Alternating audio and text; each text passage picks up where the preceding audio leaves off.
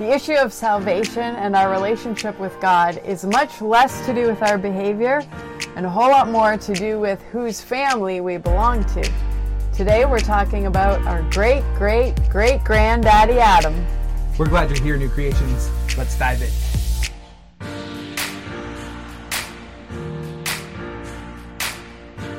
Welcome to episode three of the We Are Recreated podcast, where we are uncovering biblical answers to two of the most important questions a Christian can ask What is God like? And who am I because of Him?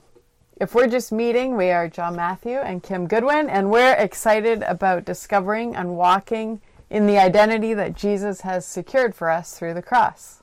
Yeah.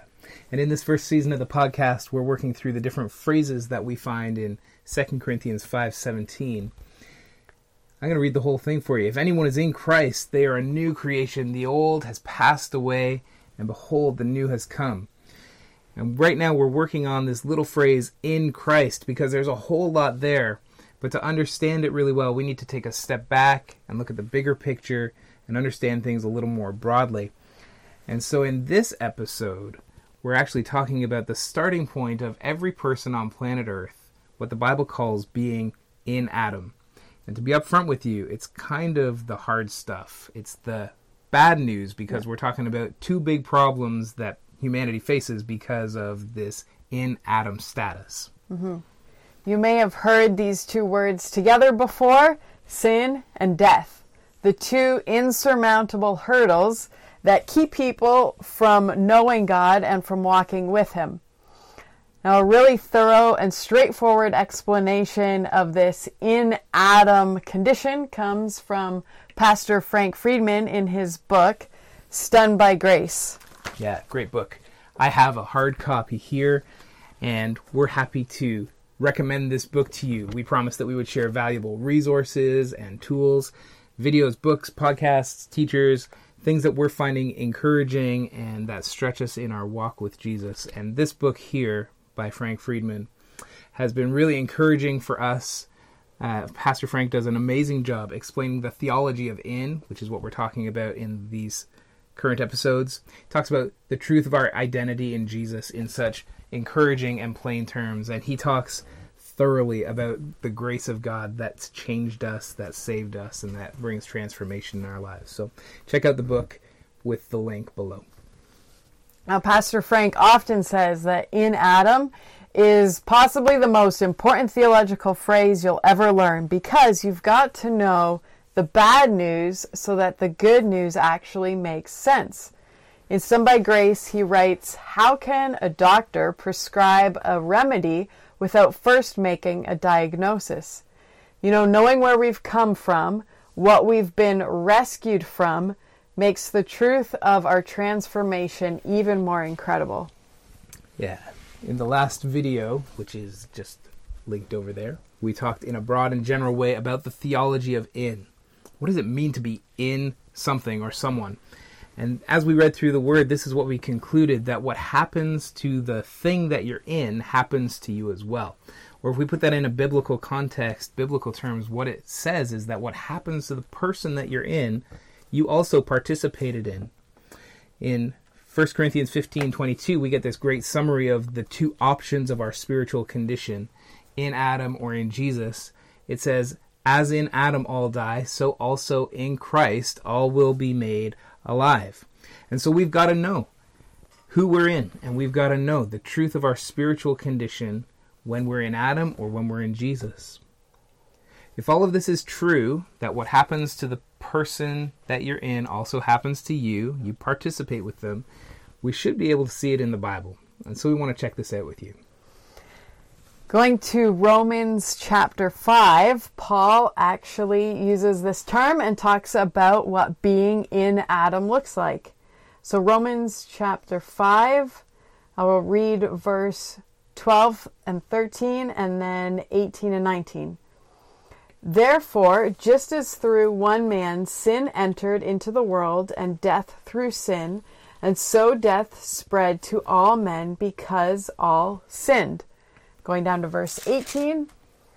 So then, as through one transgression there resulted condemnation to all men, even so through one act of righteousness there resulted justification of life to all men. Yeah. Verse 19 For as through the one man's disobedience the many were made sinners, even so through the obedience of the one the many will be made righteous. I'm looking forward to talking about that part. Mm hmm. Yeah. So it talks about through the one man sin entered the world, being Adam. So verse 12, we could summarize like this When Adam sinned, I sinned. When Adam died, I died. Verse 18, when Adam was condemned, I was condemned. When Adam became a sinner, I also became a sinner. Now, Genesis also has an interesting way of framing this. In Genesis 1:27, it says that God created man in his own image. In the image of God, he created him, male and female, he created them. It tells us that God created Adam and Eve in his own image. They were patterned after him. But then, after sin entered the world, we read in Genesis 5 3 that when Adam had lived 130 years, he fathered a son in his own likeness, after his, after Adam's image, and named him Seth. And so the generations to follow Adam were actually born in the likeness of Adam. Yeah. And so when Adam sinned, humanity participated with him in his disobedience and his rebellion. When Adam experienced the consequence of death, well, all of humanity started to experience the consequence of death. And when Adam decided to be independent of God, he made a choice that would affect everybody that came after him. It would affect you, it affects me, affects my honey here, affects everybody on planet Earth, so that now we start out this adventure of life trying to live independently of God, separated from God by sin. And it kind of begs the question do people become sinners because they sin and do wrong things? Or do people do wrong things and sin because there's something going on underneath and they start out as sinners? Just so we're on the same page, sin means falling short of God's glory and his holiness and his standard.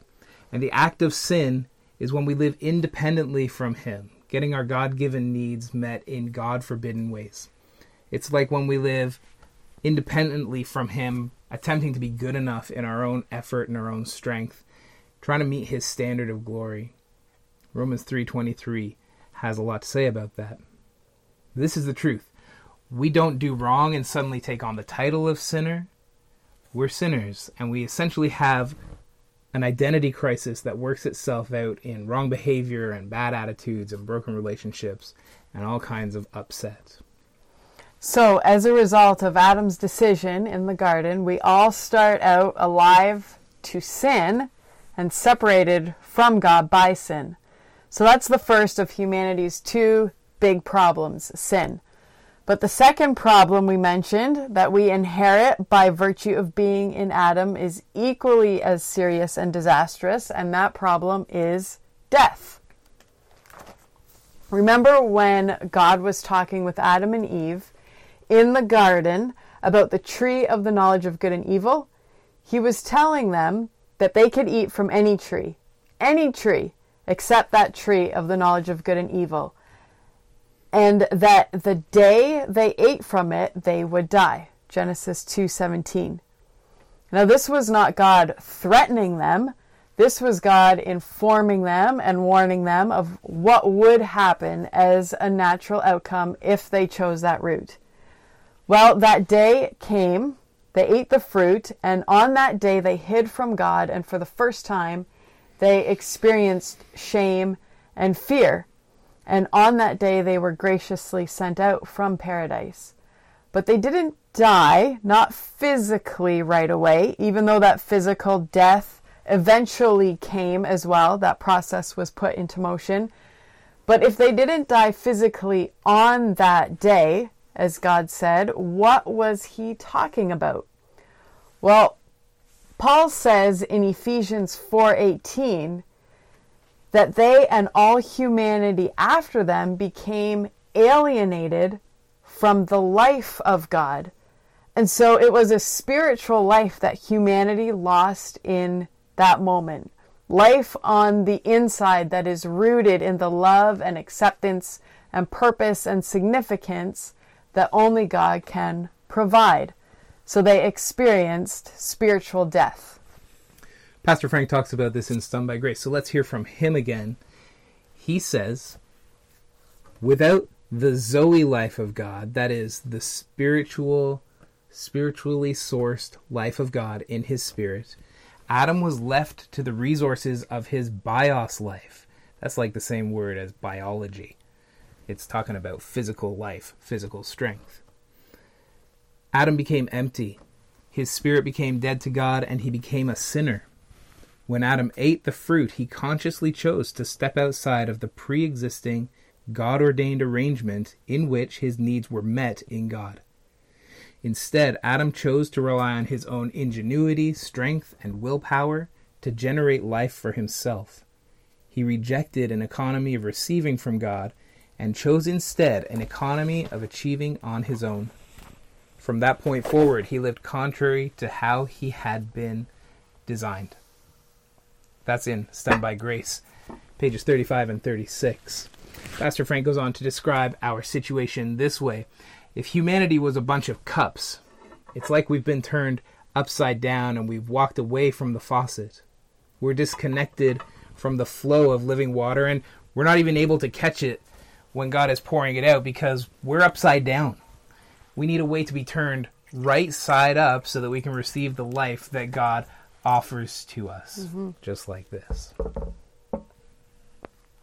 Another way we've heard this explained is called the Great Gasp. So consider a fish out of water. When you net a fish and pull it into the boat, it wriggles and squirms because it isn't able to access the oxygen in the air. It's not that oxygen has disappeared or been taken away, but the fish is now out of its natural environment and isn't able to access what it needs to live. Suddenly, it is experiencing lack and experiencing the effect and the process of death. And if things don't change, that fish eventually experiences death in every sense. It was similar for Adam and Eve in the garden. They chose to eat from the tree of the knowledge of good and evil, and suddenly, in a flash, everything changed. They weren't able to receive the life and love of God the way they had before they sinned. They were no longer secure in Him. Instead, they were ashamed and afraid, and they knew that something was wrong with them. That's why they hid. But it's not that God's love for them had changed or evaporated. His love pursued them and was already at work to fix the situation. But they were like this fish out of water, gasping for the things that would give them life on the inside, life in their spirits. But true life was now inaccessible to them. And when we're in Adam, this is our story. This is the spiritual condition everyone on the planet starts out with separated from God, unable to receive His love and access His life, disconnected from the source of life. And no amount of striving, no amount of trying to be good enough, no amount of trying to measure up to God's holiness can make us right or acquire life for us. This is where we all start out. Jingle, jingle. This is where we all start out with no ho- hope of saving ourselves.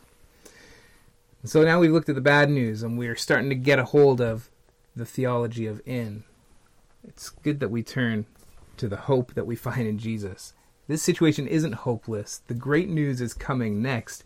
Jesus is the answer. So I want to encourage you to check out Pastor Frank's book in the description below. And then you can click this link here and carry on with this journey because in the next episode, we're going to explore the details of this great and glorious good news of the gospel and talk about how God has rescued us from both of these incredibly huge problems. He solved them both. And we're going to see from the word that this incredible exchange has taken place at the cross. Woo-hoo. So join us there. And until we see you next time, remember, we are recreated.